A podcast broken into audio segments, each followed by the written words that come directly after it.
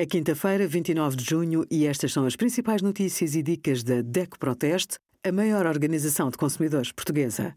Hoje, em deco.proteste.pt, sugerimos Smartwatches baratos falham na privacidade dos dados, Programa Arrendar para Subarrendar, como funciona, e os resultados dos testes da Deco Proteste, a 48 colunas Bluetooth.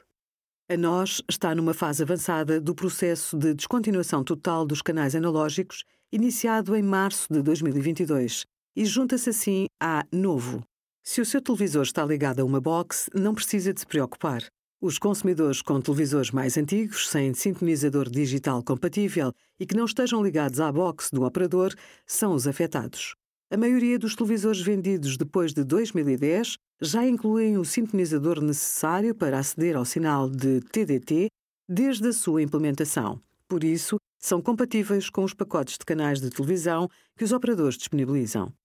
Obrigada por acompanhar a Deco Proteste a contribuir para consumidores mais informados, participativos e exigentes.